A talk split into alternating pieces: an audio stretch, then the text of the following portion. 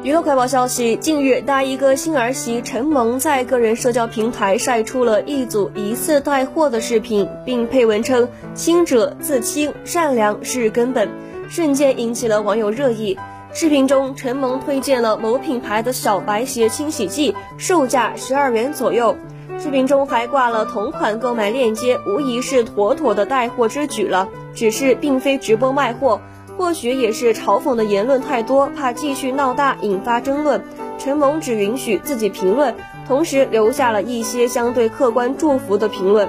但对于网络针对他想当网红卖货的争议，陈萌似乎不以为然，晒了一段开车出行的视频，配文之间似乎是在回应网友质疑。陈萌坦然表示，谈钱很俗，但是生活离不开钱，大家都努力赚钱才是硬道理。除了晒车，陈某还曾在社交平台分享过朱小伟带自己买豪华大钻戒的视频，以及透露当下给父母买了一栋养老房，房子内景装修奢华显高档。